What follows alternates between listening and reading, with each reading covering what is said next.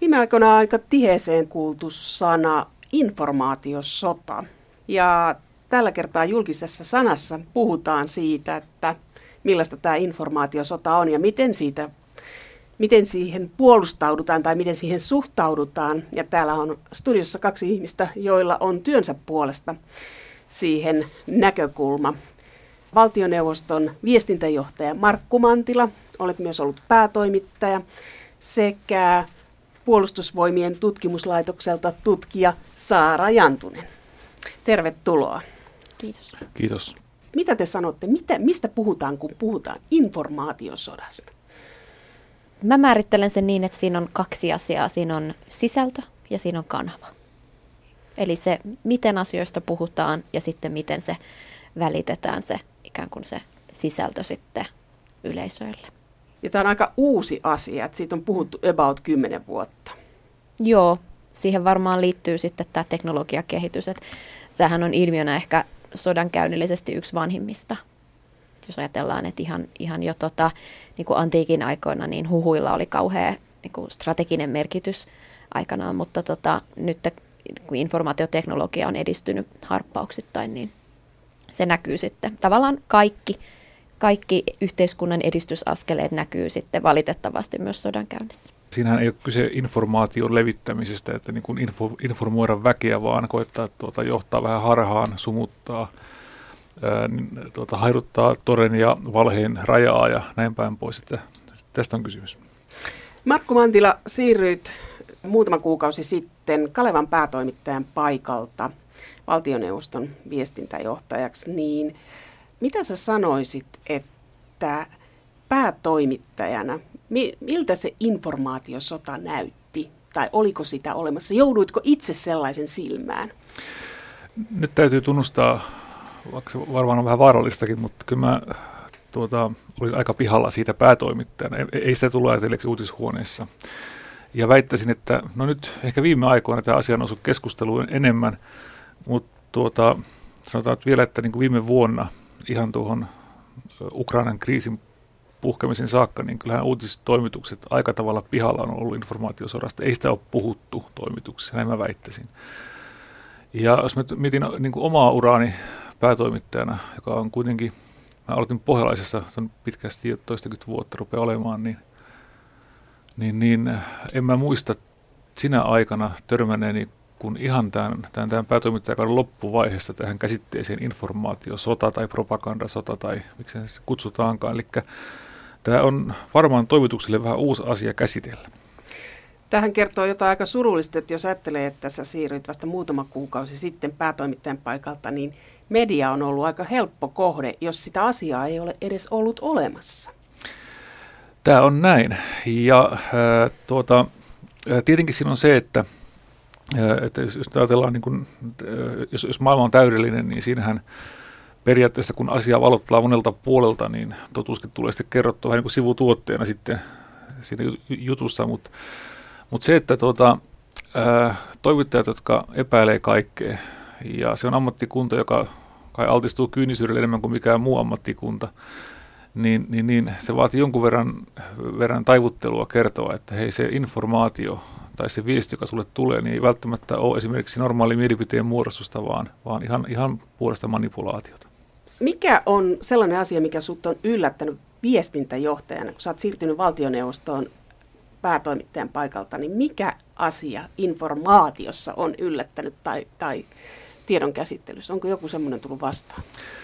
No kyllä mä rupean olemaan aika vakuuttunut siitä, että tämä informaatiovaikuttaminen on niin kuin hyvin tämmöistä niin kuin pitkän, pitkälle mietittyä strategista toimintaa. Se on hyvin suunniteltua, sillä on, on, on tuota, hyvät voimavarat, tekijät olemassa. Se on hyvin johdettua myöskin ja systemaattista.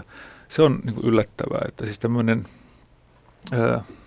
siinä ei ole mitään sattumavarasta. Tämä kuulostaa aika suunnitelmalliselta. Saara, olet nainen, joka tutkii viestintästrategiaa. Mitä tutkitaan, kun tutkitaan viestintästrategiaa? Mikä siinä on se oleellinen asia? No se on just se suunnittelu. Eli ähm, strateginen viestintä esimerkiksi, mitä valtiot kaikki tekee, niin se perustuu sen valtion strategiaan, siihen valtion päämäärään tai päämääriin, jota lähdetään sitten ikään kuin viestinnän keinoin edistämään. Ja sitten jos mietitään sodankäyntiä, puhutaan operaatioista jo silloin, niin niihin liittyy kaikkiin operaatioihin aina suunnitelma. Eli on tietyt päämäärät, mihin pyritään. Mutta sitten se, mikä erottaa strategista viestintää ja sitten tämmöistä niin kuin sodankäynnillistä toimintaa, niin on sitten ne keinot, mitä käytetään. Eli ne eroa. Eli äh, tämmöinen informaatiosota on suunnitelmallista ja sitten päinvastaisesti ne, jotka ovat sen kohteena, niiden pitää suunnitella se viestintä, miten se otetaan vastaan. Eli se, et, et niin kun, tähän on uskoa suunnitelmatalouteen silloin, että voidaan suunnitella Joo. molemmin puolin, mutta informaatiohan ei kulje niin. Ei, no sehän on se sanontakin, että viestintä epäonnistuu aina. Mutta silti suunnitellaan. Kyllä. Mutta Markku Mantila, kun olet tuolla valtioneuvostossa, niin kenen kanssa sinä mietit sitä, että mitä kerrotaan? Kenen kanssa linjaat sen? Pääministerin vai koko hallituksen vai kuka on siinä? No me vaihdetaan tietoja ministeriöiden tiedottajien kanssa aika tavalla näistä asioista ja, ja sitten koitetaan niin miettiä, että missä kohtaa tässä nyt sitten on kysymyksessä trollaus tai, tai ihan, ihan sanotaan nyt tyyliin joku kotoperäinen, jos uskaltaa sanoa hourupää, joka on tähän altistunut ja tästä innostunut, Tämä on se juttu. Ja sitten tietenkin, kun nyt muutenkin selaisin varmaan aika paljon noita verkkokeskusteluja ja muita, niin joskus vaan pistää silmään semmoinen aihepiiri, joka tuota, nyt ei yleensä kai muuten herättäisi kauheasti kiinnostusta. Otetaan vaikka ulkopolitiikka noin ylipäätään, niin tekisi kuitenkin mieli väittää, että suuri osa kansalaisista keskittää tarmonsa tästä arjesta selviämiseen – ja sitten kun yhtäkkiä huomaa, että kun siellä on joku tämmöinen kuivakka pääkirjoitus kylmästä sodasta ja siellä on 30 kommenttia, jossa tuota, varoitetaan Suomea menemästä rähmälleen lännen edestä ja, ja tuota, koetaan todistella tuota, niin Putinin toimien oike, oikeudellisuutta, niin tietenkin se herättää vähän ajattelemaan, että tämä ei välttämättä tosiaankaan ole sitä mielipiteen muodostus. Ja, ja tämän tyyppisiä juttuja me niin vaihdetaan keskenämme ja sitten koitetaan katsoa, että missä, miten niille voisi tehdä. Ihan, ihan tämä niin seuraamista, että tämmöinen niin kuin herääminen tälle asialle on minusta hyvin tar- tarpeellista. Se, se on se, se juttu, mitä, mitä, mikä minusta oikeastaan tapahtunutkin. Ja mä tota, oikeastaan nostan, tai olen hyvin kiitollinen eduskunnalle siitä, että se järjesti pari viikkoa sitten tämmöisen julkisen kuulemisen tästä informaatiosodan käynnistä. Niin nyt siinä se mystiikka on puhalluttu sitä päältä pois.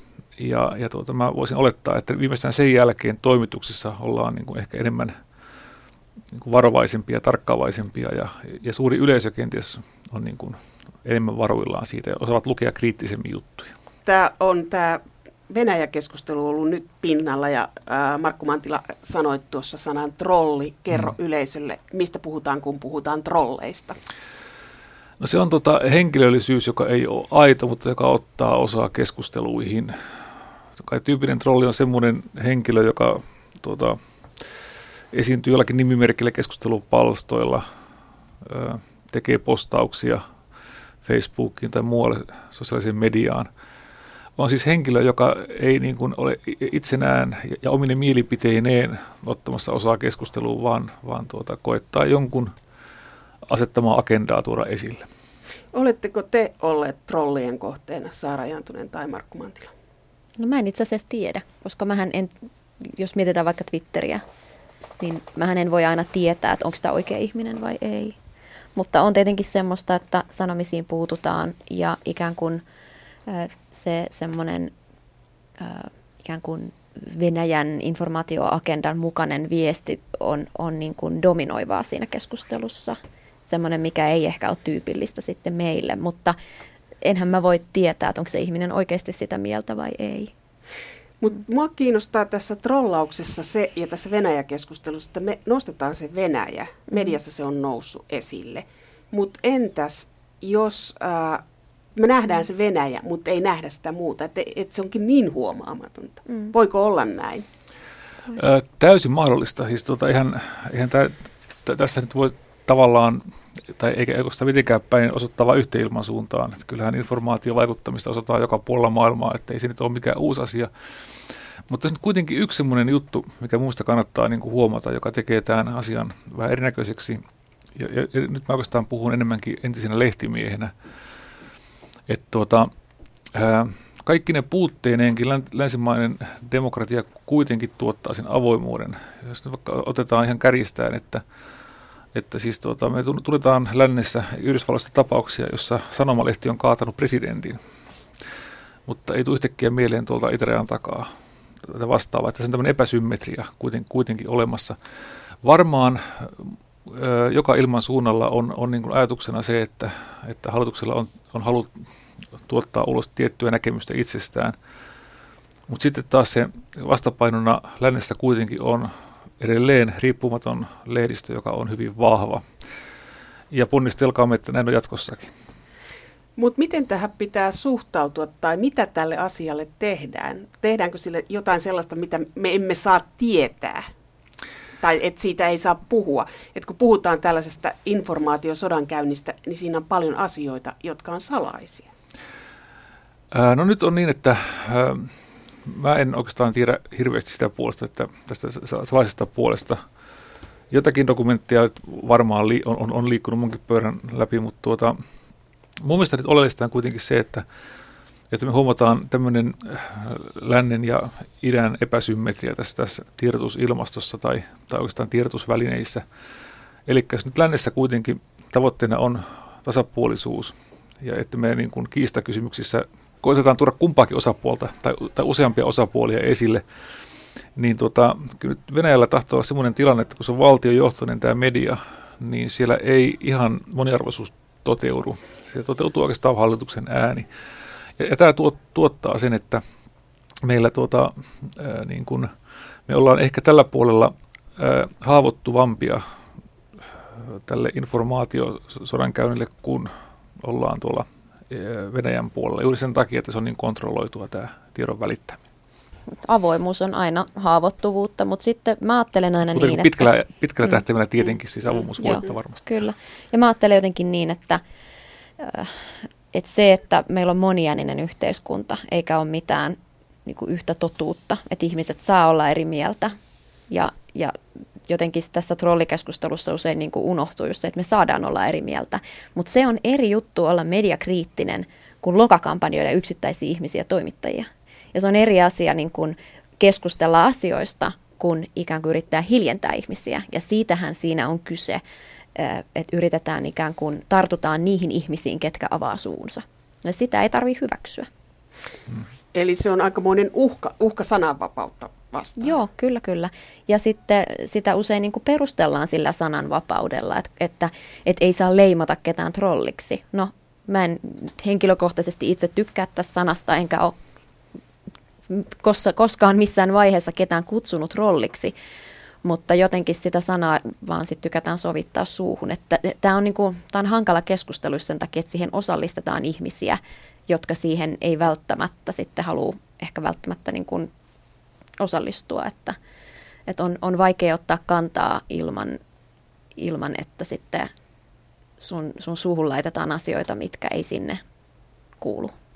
Yksi puoli tässä informaatiosodassa on, on nämä trollit, mutta mm. sitten jos ajatellaan arabikevättä mm. tai Syyrian tapahtumia, mm. niin kaikkialla on sosiaalisen median kautta vaikutettu mm. ja paljon. Ja se kohde on ollut tavalliset ihmiset. Että trollaamisessa saa rajantuneen sun juttujen mukaan, että se kohdistuu ehkä enemmän niin kuin niihin ihmisiin, jotka on ollut äänessä ja mediassa. Mm. Mutta sitten on tämmöinen sotapropaganda, mm. joka suuntautuu tavallisiin ja massoihin. Mm. Miten siihen vastataan? Vai pitääkö siihen vastata? Että jos meille tulee vaikka tietoa Syyrien sodasta, joka ei pidä paikkaansa, joka kohdistuu suureen yleisöön sosiaalisen median kautta tässä ei ole muuta keinoja muuta kuin koettaa kertoa se, että mikä on totuus siinä asiassa. Voisin ottaa vaikka esimerkin, tuota, mikä nyt onnistui minusta aika hyvin, oli tämä, että kun, kun, kun jostakin kumman syystä tuolta itänaapurista väitettiin, että meillä nimenomaan venä, venäläistaustaisia lapsia viedään, tai otetaan huostaan kauhean herkästi.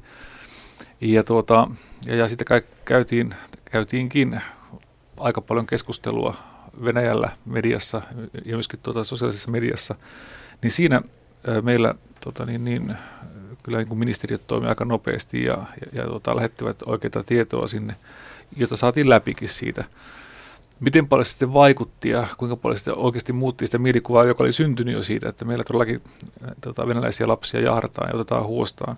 Mutta siis niin kuin näin pitkässä juoksussa niin ei meillä oikeastaan muuta vaihtoehtoa kuin koettaa näitä tämmöisiä kummallisimpia ää, tuota, väärinkäsityksiä tai, tai, tai jopa valheita oikasta. Ja, ja, ja, ja, niin kuin, ja sitten myöskin se vielä, että tämä kuviohan menee aina sillä tavalla, että se tulee yhtäkkiä joku väittämä, joka sitten syntyy ja se kauhean nopeasti leviää somessa. Ja siihen kiinni pitäisi päästä kauhean äkkiä. Että tämä reagointiaika pitää esimerkiksi saada nopeammaksi tässä näin, että ei, ei mene niin kuin viikonloppu yli, että se velloo tuolla verkossa keskusteluja ja muuta, vaan suurin piirtein sillä tunnilla, kun tämmöisiä päättömyyksiä esitetään, niin pitäisi pystyä laittamaan joku twiitti, että hei, että ei me nyt näin toimita oikeasti. Ja, ja, ja ehkä, ehkä vastaamaan siihen valheeseen totuudella. Se on niin kuin ainut tapa pitkässä juoksussa. Ja nopeasti. Ja nopeasti. Mutta tämähän on se ongelma monissa asioissa, jotka leviää, että, että ulkoministeri Tuomiojahan on välillä aika hermostunut siitä, että tulee joku tieto mm. kriisialueelta, niin pitäisi heti olla lausunto. Tai muuten se lähtee elämään omaa elämäänsä. Mutta sama tämä niin kuin epävirallinen tieto, joka netissä leviää, niin se reagointinopeus ratkaisee, että sillä on valttikortit, joka reagoi nopeimmin. Näinkö se menee? Kyllä se vaan noin on. Tämä, tietysti kuulostaa varmaan kauhealta ja, ja onkin sitä, mutta tuota, muistan nyt vielä senkin, että, että niin, niin, niin, kun tämä nettiaika on tullut, niin, niin, niin jos tuota, uutinen ei tule riittävän nopeasti saitille, niin puolessa minuutissa väki vaihtaa saittia. No jos tulee joku tämmöinen katastrofaalinen tieto, ihan siis propagandistinen, virheellinen tieto jostain, niin voisitko esimerkiksi Markku Mantila Twitterissä vastata salaman nopeasti vai pitääkö sinun kysyä joltakin lupaa, että saatko tähän vastata vai, vai onko sinulla valtuudet no, propagandasodan johtajana vastata siihen? No, no mä, mä en ole mikään, mikään sodan johtaja, mä oon ihan, ihan tämmöinen... Niin, mutta sä oot viestintäjohtaja, eli sun pitäisi... Rauhallinen niin siviili, mutta tuota, mut, mut, ilman muuta jos mä, siis, siis ei mun tarvitse keltään kysyä sitä, jos nyt väitetään jotakin ihan päättömyyksiä, enkä mä aio kysyäkään, koska mun mielestä siis tuota, täytyy nyt pystyä niin nopeasti korjaamaan semmoisia väittämiä, jotka on ihan kummallisia. Koska muuten käy niin, mä annan yhden esimerkin siitä, että kuinka tämä infosota on mun mielestäni onnistunut loistavasti. Että tämä on niin hoidettu tuolla Venäjän puolella hienosti sinänsä, että jos miettii vaikka nyt tätä Ukrainan kriisiä, niin hirveän vähän enää puhutaan siitä – että tämä, tämä alku on Venäjän äh, Krimin miehityksessä, joka tuomittiin niin kuin maailmanlaajuisesti, että se on kansainvälisen oikeuden vastainen teko. Mutta se on tota, nyt jäänyt sinne taustalle ja nyt puhutaan jostakin aivan muista asioista ja, ja, ja kun kuuntelee nyt sitten johtavia poliitikkoja Venäjällä, niin he puhuvat vähän siihen malliin, että tämä kriisi on tullut tuolta jostakin. Että on niin kuin häivytetty se alkuperä aika komeasti. Että tuota, mun mielestä niin kuin, niin kuin tämän asian ylläpitäminen olisi niin kuin sitä ihan oikeaa, että tämä, kriisi puhkesi nimenomaan Krimistä ja, ja Venäjän toimista siellä. Hmm. Tässä hirveästi nyt puhutaan reagoinnista. Ja tämä on sitten niin kuin strategisen viestinnän kannalta ongelma, koska se, että me korjataan virheellistä tietoa tai me reagoidaan väittämiin tai, tai korjataan virheellisiä väitteitä, niin se on kaikkihan ok ja niin pitää tehdä, mutta se vielä ei ole strategista viestintää vaan se, että me aktiivisesti kerrotaan, että miten asiat on, keitä me ollaan, mitkä meidän toiminnan periaatteet on, mihin ne perustuu, miksi me toimitaan, miksi me ei toimita. Nämä on kaikki strategista viestintää ja on paljon helpompi yleisöllekin määritellä, että mikä todennäköisesti on totta ja mikä todennäköisesti ei ole totta, jos ne tietää esimerkiksi just hallituksen linjan, että jos sieltä tulee täysin niin kuin, linjan linjasta poikkeavia väitteitä, niin ne voi ehkä helpommin kyseenalaistaa ne.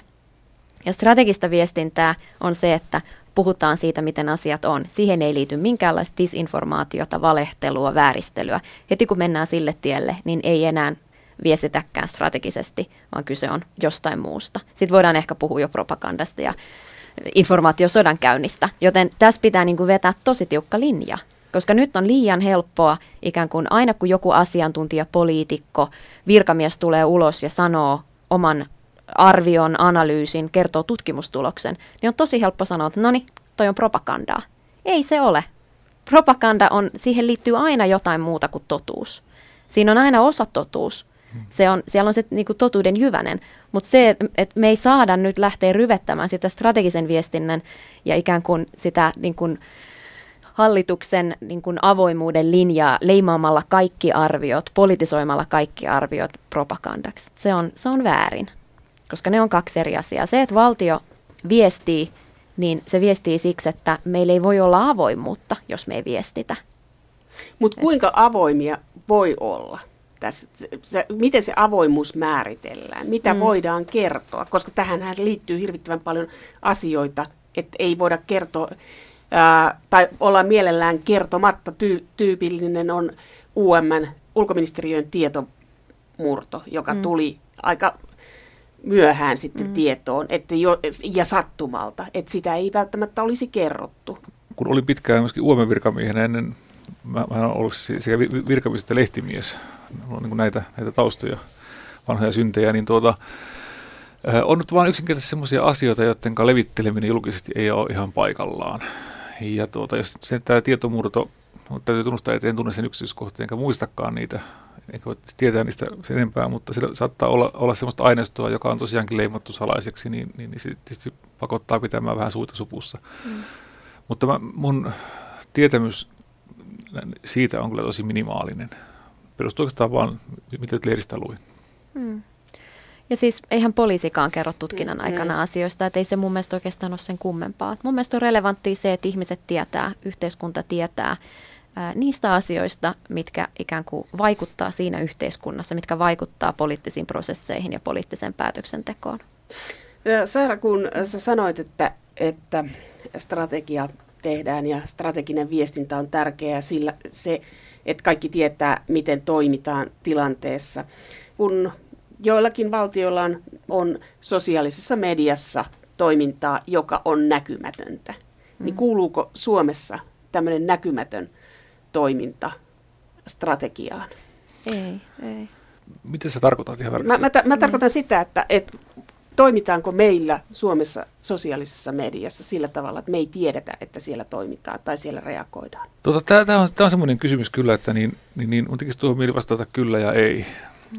Tuota, mä oon lukenut tähän liittyviä artikkeleita aika paljon, tai paljon ja paljon, kaikki mitä on saanut käsiin, niin tämän kolmen kuukauden aikana ehtinyt vaan katsoa. Ja, ja joissakin amerikkalaisissa julkaisuissa kyllä esiintyy niin kuin väittämiä siitä, että näitä, näillä tota, kutsutaan nyt heitä vaikka trolleiksi sitten mm. palstoilla, niin olisi ihan tämmöisiä henkilökohtaisia tavoitteita, että pitäisi pitää niin kuin neljästä kuuteen Facebook-tiliä eri niin kuin henkilöllisyydellä pystyssä ja sinne tehdä viidestä kuuteen postausta per päivä. Kyllä niin kuin sen perusteella mä olen taipuvainen uskomaan, että siellä on hyvin paljon semmoista mielipidettä ja väittämää, joka ei ole siis henkilöstä itsestään lähtevää, vaan jonkun sanelemaa.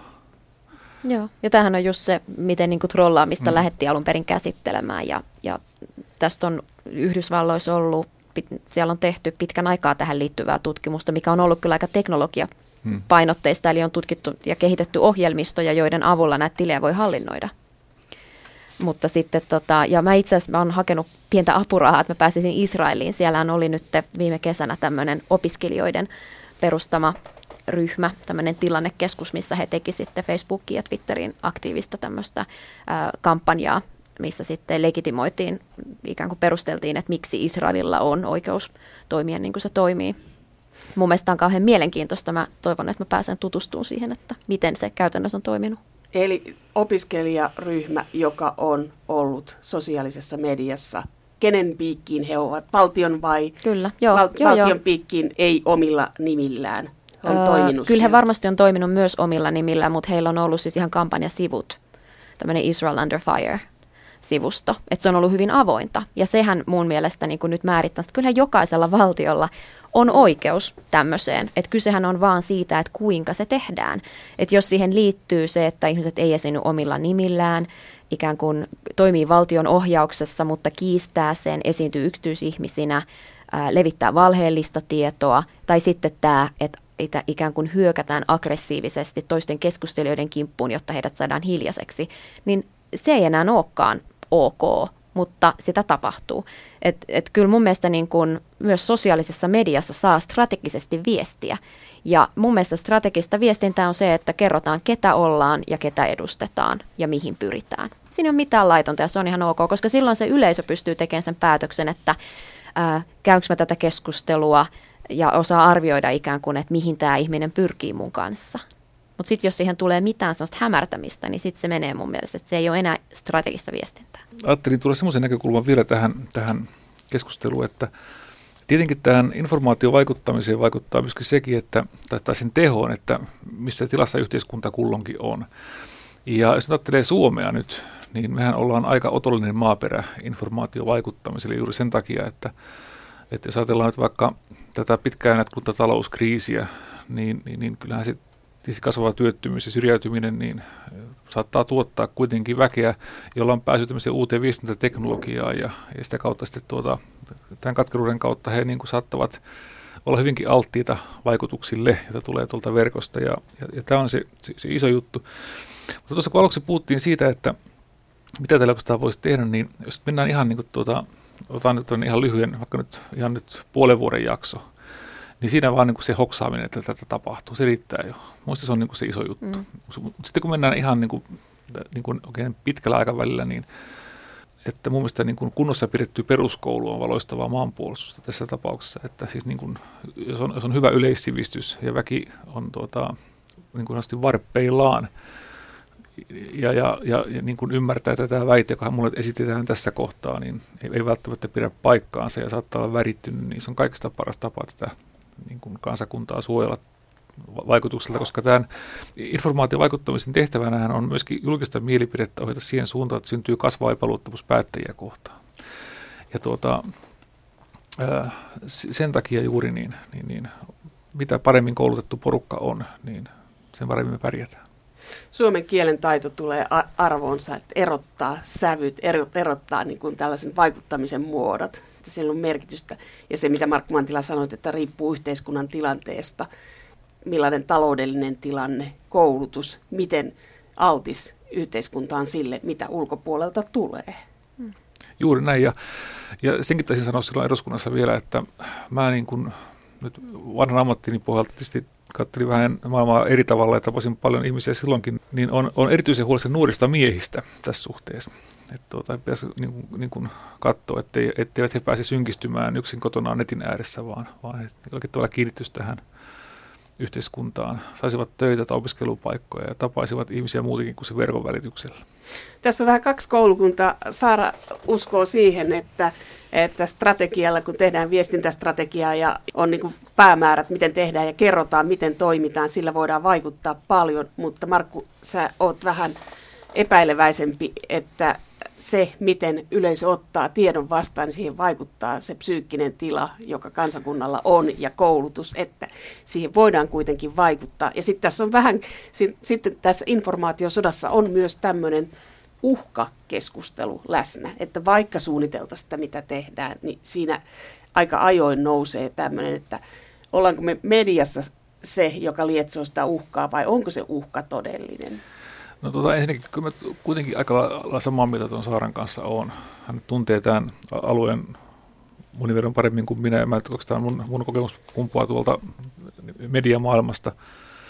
Näin, mutta tuota, tämän uhkan aste, niin se on sitten oikeastaan sitten enemmänkin jo sotilaiden niin kuin tehtävä se, se arvioida. Mutta kyllä mä sen verran uskallan sanoa, että, että siis tuota, ää, jos ajatellaan meihin kohdistuvaa informaation vaikuttamista, niin tavoitteena on oikeastaan voidaan ajatella niin kuin Suomen tasolla lyödä niin kuin meidän päättäjien väliin kiilaa. Siinä on yksi, yksi ajatus, joka nyt näkyy jollakin tavalla nyt jo suhtautumisena Venäjään. Ja, ja sitten ihan, ihan käytännön tasolla tämä näkyy sillä tavalla, että, että jos nyt vaikka ajatellaan tilannetta, jossa meillä johtava poliitikko sanoo, että vaikka tähän tyyliin, että Suomi on mukana EUn pakoterintamassa ja me ollaan osa länttä pysytään siellä mutta me halutaan kuitenkin pitää huolta siitä, että puhe, puhe, puheyhteys Kremlin on kunnossa, niin tuolla Venäjän puolella saattaa mennä läpi vain tämä osa. Eikä Suomen, Suomen, suomalainen poliitikko haluaa pitää tämän puheenvälit Kremliin kunnossa, mutta ei tätä toista puolta ollenkaan. Eikä siinä on niin tämmöinen selkeästi. Ja sitten toinen asia, mikä näkyy mun mielestä aika hyvin, on se, että halutaan myöskin tuota, EU-rintamaa hajottaa. Miten se näkyy? No mun mielestä loistava esimerkki nyt on, on tuota, se voi sattumakin mukana, mutta tuota, ää, kyllähän nyt jo niin kuin eri EU-maista näkyy hiukan erilaisia äänenpainoja koskien näitä, näitä pakotteita. Ja nyt sitten Kreikassa nousi juuri valtaan puolue, jonka, jonka suhtautuminen ö, Kremlin on huomattavan erilaista kuin se on ehkä, ehkä muulla EUlla. On informaatiosota ja sitten on kyberuhka. Kertokaa ihan lyhyesti, mitä kyberuhka on? No nyt kyllä mennään itse asiassa semmoiselle puolelle, miss, missä mä en ole ollenkaan niin hyvä asiantuntija kuin, kuin moni muu. Että, mutta kyllä mä niin kuin näen, että kyber, kyberalueella ja informaatioalueella on, niin kuin, niillä on tiettyä päällekkäisyyttä, mutta sitten niille ei, niille ei tehdä ihan, ihan samoja asioita. Että, että, tota, että jos kyberi ajattelin, että siinä on niin kuin, netti on se julkinen julkinen puoli siitä, mutta sitten on, niin kyberiin liittyy paljon semmoista, semmoisia alueita, semmoista toimintaa, mikä ei ole ikään kuin julkista, mi- mihin ihmisillä ei ole pääsyä, ellei niillä ole oikeasti niin kuin resursseja sit mennä sinne, ja se on, se on mulle semmoinen suuri tuntematon, mutta, mutta tota, kyllä mä niin kuin näen, että kyber on, on, se on keino, ja se on kanava, se on keino saada tietoa, se on keino jakaa tietoa, ja tota, ehkä sitten kyber kyberkeskustelussa tämä tiedon hankinta on enemmän se semmoinen, mikä on siinä fokuksessa. Eli silloin puhutaan siitä, että mitä tietoa järjestelmissä on ja, ja tota, miten voidaan häiritä. Että se on selvästi semmoinen niin sodan käynnillisempi alue, kun sitten taas ehkä tämä info, infoalue on, on tota, semmoinen, mikä koskettaa kaikkia kansalaisia. Ja mä luulen, että sen takia siitä nyt paljon puhutaankin, että, että kun, ja, ja, ja just tämä, että puhutaan niin kuin somessa vaikuttamisesta, niin, niin se ikään kuin tulee jokaisen niin kuin verkkoa käyttävän lähelle se, että, että jokainen meistä melkeinpä on sosiaalisessa mediassa, että se on niin kuin, niin kuin vähän turhan lähellä ihmisiä, niin tota, sitten taas kyber ehkä näyttäytyy meille enemmän niin kuin tietoturva-asioina sitten niin kuin meille yksittäisille ihmisille, että siinä on, en tiedä, siinä on ehkä vähän niin kuin mä luulen, että kyberkeskustelussa on sama ongelma kuin ehkä tässä informaatiosotakeskustelussa siinä, että me helposti takerrutaan niin pieniin yksityiskohtiin, vaikka ne kentät on tosi laajat. Et kun me puhutaan infosodasta, niin me näperellään trollikeskustelussa, ja kun me puhutaan kybersodan käynnistä, me näperellään sitä, että onko tietokoneen tietoturva kunnossa. Niin informaatiosodassa se tulee lähelle sillä tavalla, että jokainen voi kuvitella, että, että vaikka omassa viestiketjussa on mm. joku, joka pyrkii vaikuttamaan, mutta sitten kyberuhkassa, että se on se, että, että mitä kollektiivista saadaan, että et mm. voidaan vakoilla valtio, voidaan vakoilla yrityksiä, voidaan tehdä erittäin pahoja asioita, jos mm. saadaan mm. tiettyjä tietoja. Niin. Mä luulen, että kyber, kyberissä siinä on just sitä, että se on niin kuin valikoivampaa, että siinä joudutaan niin kuin valikoimaan se, että mistä, ketä, kehen vaikutetaan, mistä haetaan tietoa, mutta sitten taas informaatiosodan käynnille nimenomaan siinä, siinä vaikutetaan niin kuin isoihin massoihin ja sen lisäksi myös yksi, yksilöidysti. Että sitten voi tietenkin olla niinkin, että ehkä, ehkä kyber on teknisempää myöskin mm, vielä, että mm, se on mm. ihan, ihan tuommoista niin kuin jopa voi olla hakkerointia ja salakuuntelua ja mitä kaikkea vielä. Mm.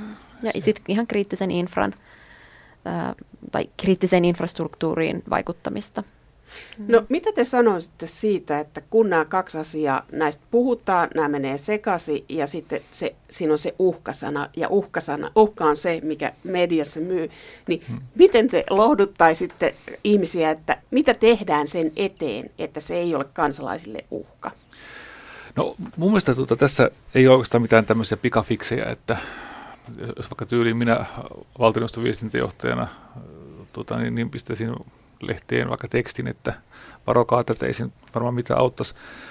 Mun mielestä ole, oleellista on oikeastaan se, että niin mennään ihan näihin perusteisiin, että, että tuota, tämä on siis äärimmäinen yksinkertaisuus, mutta jos vaikka ajattelee mediaa, riippumatonta mediaa Suomessa, jolla on, on tuota, tässä valtava iso rooli mun mielestä, niin, niin heidän niin kuin eettiset, eettisyytensä testataan tässä myöskin, ja se, että kuinka hyvin työt tehdään ylipäätään mikä Millä on tavalla testataan eettisuus? Lähdekritiikki on yksi juttu. Ja sitten se, että kuinka tarkasti noudatetaan nyt vaikka journalistin ohjeita. Siis, siis jos nyt taas menee ihan, niin kuin, ihan perusjuttuihin, niin oikeastaan sillä pääsee jo pitkälle, kun tinkimättömästi noudattaa journalistin ohjeita. Tästä, tässä näin, että siis tuota, miettii, mistä tieto tulee ja minkä, minkä niin kuin takia. Ja sitten toinen, mutta sitten se, mikä tässä kieltämättä kyllä on se iso juttu, joka mua huolettaa, vanhana päätoimittajana, on se, että kun tämä median murros on nyt syönyt työpaikkoja toimituksesta kiistatta pois, kustantajat on ollut pako edessä, ne on joutunut saneeraamaan paljon väkeä, niin, niin, niin mä en ole ihan varma siitä, että, että mikä on toimitusten kyky nyt verifioida aineistoja. Me, meillä on, on useita esimerkkejä siitä, että kuinka kuvia manipuloidaan siitä, että joku, joku sotakuva, se väitetään tulevan tuolta jostakin Itä-Ukrainasta, mutta se onkin oikeasti Gaasasta esimerkiksi, ihan tämmöisiä on näin. Mutta tiedätkö nyt ihan vaan takuu varmasti, että kun, kun on, tuota, toivotus on iltavuorossaan, siinä läiskii lehteä kiinni ja tulee sitten uutiskuvaa maailmalta, niin ei ole oikein välineitä arvioida sen autenttisuutta, että onko tämä nyt oikeasti sieltä vai eikö ole. Eli tuota, tässä niin kuitenkin vielä – vaikka somella on iso merkitys nyt viestinnässä, niin, niin, niin tämmöinen riippumaton tiedon välitys, jossa on niin kuin korkeat eettiset standardit ja riittävästi väkeä miettimään, että onko tämä tieto oikea vai ei, niin se on niin kuin se, se loistava suoja mm. meille. Ja e, se on, mitään, mitään semmoista mahtikäskyä ei voi antaa, että varokaa nyt infosotaa ja ja ottakaa joku piikki sitä vastaan niin kuin influenssaa varten. Ei, ei semmoista ole. Se on, se on pitkä projekti. Joo, siis mun mielestä on tärkeää se, että jos meillä on demokraattinen yhteiskunta, joka on moniääninen, niin meitä on vaikea saada yhden totuuden taakse, oli se yksi totuus kenen tarjoama tahansa. Eli ei voi, mä en niin kuin vaan näe semmoista, että tästä nyt valtioneuvoston viestintäjohtaja pystyisi kaikki suomalaiset vakuuttamaan siitä, että mikä on disinformaatio, mikä se ei. mahtavaa tietysti. Niin. mutta, mutta ihan yhtä lailla sit se ikään kuin manipulaattori, se ei myöskään kykene siihen, koska myös hänelle tämä yhteiskunta on moniääninen.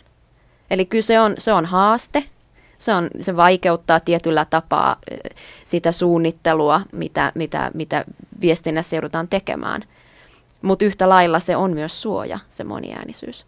Ja mun mielestä nyt kun puhutaan mediasta ja toimittajista ja heidän ammattitaidostaan, niin mä kyllä haluaisin olla tosi armollinen heille siinä, että, että ei me saada syyttää mediaa siitä, että he ei tee informaatiosodankäyntiä näkymättömäksi. Mm-hmm. Ei he pysty siihen. Heidän on pakko kertoa siitä, mitä maailmalla tapahtuu, ja ei ole mahdollista, että ihminen pystyisi kertoon todellisuudesta ilman, että siinä näkyy mitään näkökulmaa.